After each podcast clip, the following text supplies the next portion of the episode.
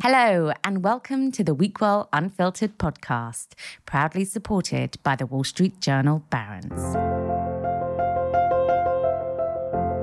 My name is Katie Litchfield, and three years ago, I left my job of 18 years because I had had enough of standing by and watching women getting passed up for corporate executive committee roles. Now, WeQual is on a mission to build a better business world. Course of this series, I will be talking to CEOs of some of the world's largest organizations, asking them the questions they don't normally get asked about gender diversity. In the last episode, I spoke to Steve Cahillane, the CEO of Kellogg's, who spoke candidly about his career and the women that had inspired him, including his mother. She did many things, and when my father passed away at an early age of 53, uh, she became an expat. she went to Jakarta, she went to Europe, uh, and she can, continued this executive career. And, and I found it quite stunning, uh, but very, very inspirational. And so I learned the value of education, hard work, and just the, the nature of what is possible from watching my own mother. If you haven't already, you can listen to our interview with Steve wherever you listen to podcasts but not before you hear the inner thoughts of the CEO of Rolls Royce, Warren East, in this episode of WeQual Unfiltered. I had no idea that I would ever be uh, running a company where we had money running out of the door quite as fast as it was running out of the doors. I had people writing to me where they were going to lose their homes, and as the leader, you have to do what's right for the business. Remember, there's a huge amount of luck involved, and this is whether you're a man, a woman. People say, you know, how did I get to do what I do? And I say it's mostly luck. An Oxford graduate in engineering science, Warren became chief executive of Rolls Royce in 2015. His time in charge has coincided with one of the most challenging periods in the firm's history. His career to date includes senior leadership roles at both Texas Instruments and ARM. He is also rather impressively a Fellow of the Royal Academy of Engineering, a Fellow of the Royal Society, and a Companion of the Chartered Management Institute. And last but not least, was made a CBE in 2014 for services to the technology industry.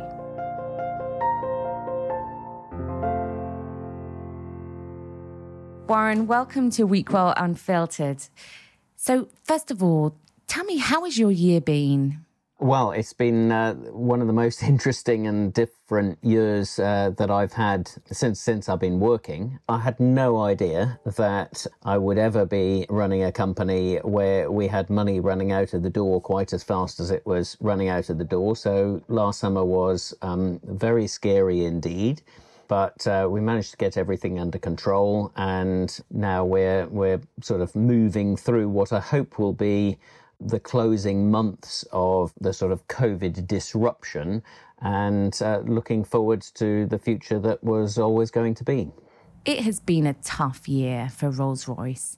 How have you dealt with it personally, and what has been your biggest challenge as CEO? I think the biggest challenge is dealing has been dealing with that scary bit. Commercial aviation part of our business is is the bit that's been most affected by COVID. You know, everybody in the world stopped traveling basically, and that's half of our business.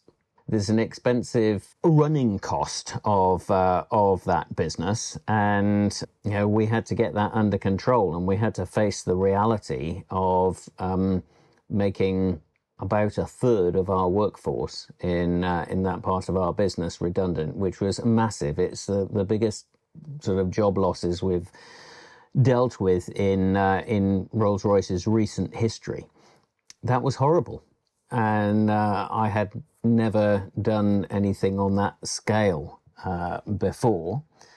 Um, and we didn't have long to work on it and think about it. Um, and so uh, we just had to get on with it and uh, that was very difficult. And and the sort of dealing with the, the real people, because you know I can talk with investors and um, other stakeholders like that and talk, well, yes, it's very important that we, you know, get our costs down. And yes, of course, we need to reduce our, our headcount um, by, by a lot.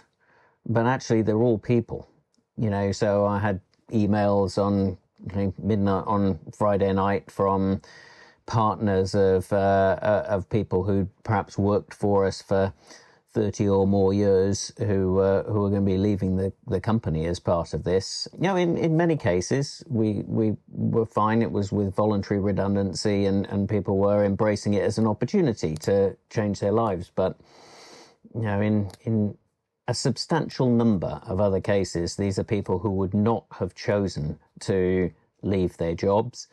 I had uh, people writing to me where they were going to lose their homes and, and that sort of thing. And, um, you know, as the leader, you, uh, you have to do what's right for the business, what's right for the remaining 45,000 employees for whom, you know, we will continue to provide livelihoods.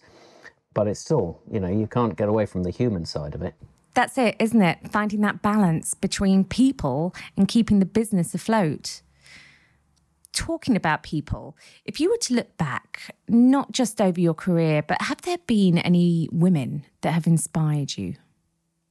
Oh, goodness me. Women who've inspired me. Well, um, I suppose I, I just sort of think about uh, people who've inspired me and not really whether they're women or men. But uh, I mean, when I was at a fairly formative stage, I suppose, sort of um, late teens, early 20s, uh, then, you know, that was the period of Margaret Thatcher. Love her or loathe her, and she is a bit of a Marmite character. And, you know, I look at it now and think, gosh, she did some fairly sort of, uh, you know, I wouldn't have tackled it quite that way. Um, but uh, actually, you know, she did she did a lot of good, and she was a very brave lady in a male-dominated world at the time she was very good at her job. Uh, and um, yeah, I think she's quite an inspirational female figure. What makes a great leader, Warren? Goodness, that's a very open question. Um, and I don't think there is a right answer. Uh, same really with, with leaders. So I don't think we're all born to be leaders. But I think people who have the potential to be leaders can can help themselves develop some of that potential. And, you know, what is it? It's about helping people achieve something together that can't be achieved on their own. I mean, humans are are a sort of social species. We thrive because we collaborate. That's how that's how humans have come to sort of rise to the, the top of the food chain. I mean, out in the jungle, they get eaten by all sorts of uh, all, all, sorts of creatures, but by collaborating and working together, um, we've we've turned into um, the species that we are and um, and made a success of it. So naturally, humans want to collaborate and they want to be organized and do something constructive together. And leadership's about harnessing those sort of natural instincts. Then you have different characters. And so I think it's important for for leaders to to empathize with the the individuals to get the best out of uh, those those individuals and as you lead larger and larger uh, groups um, you know there's no way that I have um, direct contact with all sort of 45,000 of our employees. But any one of them can have direct contact with me if they want to, and I'm very prepared to listen and, and spend time with them. So I think you need to you need to be practical about how far you can reach on an individual basis, but try and reach as many individually uh, as possible on a slightly different note, throughout your leadership and for a number of years, you have shown yourself to be a great advocate for women. How is Rolls Royce getting women into those senior leadership positions? There's no uh, no rocket science or or right answer for this one either. I mean, we're in a sector where supply of female talent coming in from the education system is is frankly pretty poor. Uh, and um, it's not moved much over the last several decades as, as long as I've been doing this. I think we can and we should continue to work on that supply. And companies like Rolls Royce, we do. Then, when you do get women into a male dominated environment, you have to try and keep them there. And uh, that means making people feel comfortable you know, we have all sorts of different types, and diversity is a good thing. And uh, so, some of it, gender is a proxy for for one way of diversity. Um, ethnic background is another another proxy. We do in our business pay attention to making groups of people who are connected in in a way like that to to making them feel comfortable. And I think that that bit, which is the often the inclusion bit, is uh, is more important than than getting people in in the first place, and and then you can eventually you uh, you, you achieve a tipping point. Now we've been on a journey for the last several years. I, I came to Rolls Royce and it really was very hard over on a on a sort of male dominated environment. In the top 130 odd managers in Rolls Royce, you could you could easily spot the women when we had a conference because there were about three of them, uh, and um, and so they stood out like a sore thumb. But actually now um, we're closing in on a third of uh, that population. You know, the journey between a third and a half is going to be much easier than the journey from not very many at all uh, to about a third. So I can actually feel that tipping point coming towards us in, in groups like that. And so I, I, don't think it's one answer. You have to work at different levels within the organization, work on the supply, and then make those different levels uh, feel comfortable as, uh, as they go. Of course, there are many things that we can do to achieve gender equality and to get women to that C suite level. But if you had to advocate one thing that could be a game changer when it comes to persuading the CEOs to back female talent, what would it be? I thought about this and I thought, I don't actually know that many CEOs who, I mean, I can't think of any CEOs who would not back female management for the C suite. So I think that's that's a hurdle which has been overcome and I think we ought to concentrate attention elsewhere. Persuading the CEOs is is is not the problem right now. It's probably more persuading the the women who are nearly there uh, to keep going. And what steps would your leadership team at Rolls Royce need to take to increase the number of women in your C suite and the boardroom? Exactly exactly the same thing that uh, I, have been talking about. It's preparing that supply chain as uh, as they come through, getting getting more and more senior people. So in this group that I was describing, our sort of top top managers, these are effectively the direct reports of our C-suite. And um, you know, over the last five years, uh, we've gone from really, really not very many to about a third of that group. And that is through promotion and recruitment. And it's through paying a little bit of attention to it. Now, it is really difficult. So we, have just done a search for a new finance director and we've appointed a male. Don't think we didn't try to appoint a woman. of course we did. Um, because uh, it, it, would be it would be fantastic uh, to to be able to sort of pr- promote that. We ha- and we ha- and we started off with a, a sort of short long list that had about a little bit more than a third of uh, of females on that list. We didn't quite get to half. We were about um, six out of fourteen. There was only one that actually wanted in the end to do the job. And actually, we we then didn't didn't appoint her because you you have to get the job done. You can't um, you can't change change the position of the bar, the the hiring bar. And in fact, most of the female directors that I know, and and the senior women in in our ranks as well, you know, the last thing they want is to be put into a job where everybody looks at them and says, "Well, you're only doing that because you're a woman." That, that that's what we do. So we we try hard on the recruitment, but we really prepare that pipeline, and I'm confident, given the trajectory that we're on, that uh, we will get to a third or so of our executive team, maybe in the not maybe not in the next generation of our executive team, but certainly the one after that. I'm not sure whether my successor will be a female or not, but um, that's absolutely a possibility. Okay, so you've taken all those steps to increase the number of women, but then something like COVID 19 comes along, skews the figures. The pandemic has been far worse for women losing and leaving their jobs than men. How do we go about reversing this? Uh, well, fortunately, I I'm not sure that we're going to have to deal with that again.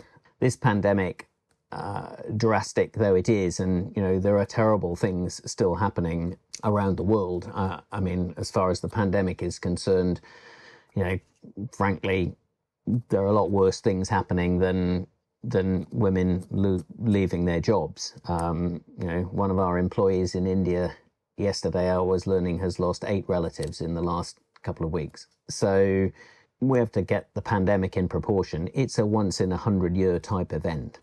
Fortunately, by the time the next one comes, I don't think we'll be talking about gender in uh, in employment and leadership and that sort of thing because I think we will just be people. And and actually, Rolls Royce, we were quite lucky in that. Uh, yeah, we did see we did see a few more women than would normally leave, um, but we didn't have a, a big statistical sort of gender push on it. And so I don't think we need to do anything special for pandemics. I think we need to concentrate on the inclusion that I talked about a little while ago and just making every workplace feel as comfortable for women as it is for men. You touched on inclusion there, which is a vital part of what we all need to do. What is Rolls Royce doing to ensure an inclusive culture for the future? Not just gender, but inclusive for all. I think we promote we promote our values and they're they're human values. They're not gender biased or, or anything like that. Uh, but we try to make people aware that men, particularly, of what it feels like to be a woman. So I gave, and, and actually, what it feels like to in in, in anything. It does. It doesn't have to be gender. I gave a talk the other day, pointed out that in a, in a, everybody's experience, I bet everybody I was speaking to would have an experience where they had felt excluded in some way. And just think about what it felt like to be different and what it felt like to be excluded. And sometimes I uh, I will sit in a room with and and on, on the gender thing, for instance, there'll be 20 women in the room and they're having a Q&A with, with me because I'm the CEO. Not because I'm a man, but because I'm the CEO. But I am a man and I'm one in a room of 21. And yeah, it feels like, oh, this is a bit different. This isn't very balanced. And then I have to remember, well, actually, in our last executive team meeting, that's what it felt like for the one woman who uh, who was there for a while. And so I think pushing the majority and making the majority feel, not just not just talk about it, but feel um, what it's like to not be in the majority, heightens awareness, and that awareness eventually changes behaviour. We've spoken a lot about the women in your organisation, but men have a vital part to play in change, if nothing else, as they hold the majority. What role do you think men should be playing to speed up the gender equality? Well, I think men should play an active role. I mean, it's a bit of push and pull. I think you can create opportunities and you can create artificial opportunities and you can you can deal with shortlists and things, but but women have to do a bit of pushing as well. Um, so it isn't just men, but men just have to be constant. The majority, which whichever whichever situation, it isn't just a gender thing. The majority have to be constantly reminded that um, we're all people, and uh, just because they they speak a different language or, or, or they're a different gender from the majority, you know, it just doesn't make any difference or shouldn't make any difference. And um, that's that's constant, constant, constant pressure at, at, that. I believe is the the way to do it. I think uh, anything too clever probably is going to be a bit a bit too clever and miss the mark. Many of our WeQual finalists wanted me to ask you how best to become a member of the leadership team. What advice would you give them? Well, first of all, I would say remember there's a huge amount of luck involved. And this is whether you're a man, a woman, or whatever you, however different you are. People say, you know, how, how did I get to do what I do? And I say it's mostly luck. What you can do is create a bit of luck.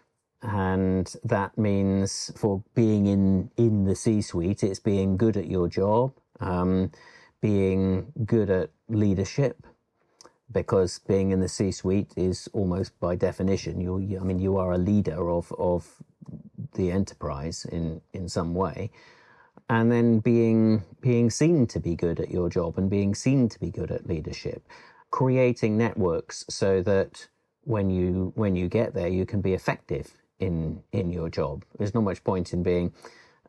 I mean, people do move from company to company, and then they they find that they need to quickly develop a network. And often at the C-suite, your external network is, is as important as your internal network, and that's why moves can happen at the C-suite.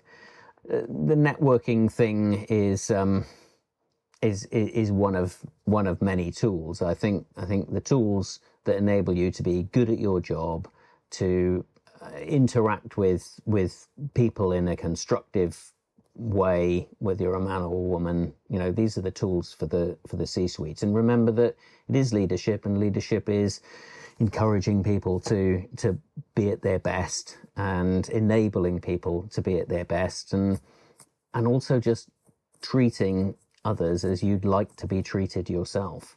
So actually being being too pushy about it probably isn't going to get you into the C-suite in in many organizations really. Keep an eye on making that luck, but don't make it too obvious. Looking back on your career, Warren, what do you want your legacy to be? My uh, my my personal legacy, I, I would love to have been able to use the time that I've had to you know make the world a bit better same as uh, same as most people. And um, you know I've been blessed with a bunch of skills that enable me to follow a leadership role in in in businesses and particularly in science and engineering.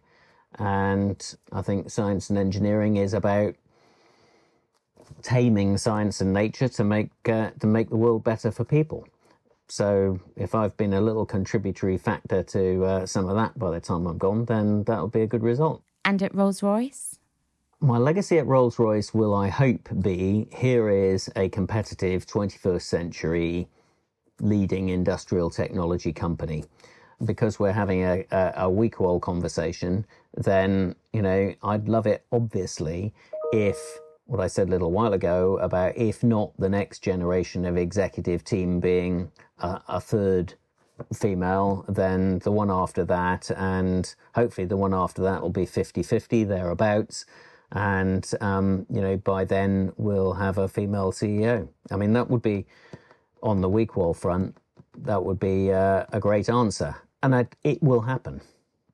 You know, uh, and I think in a company like Rolls Royce, 10 years ago, even certainly 15 years ago, it was unthinkable. Now it's inevitable. Warren, it's been great to talk with you today, and I wanted to thank you so much for sharing your challenges at Rolls Royce so openly. Thank you once again.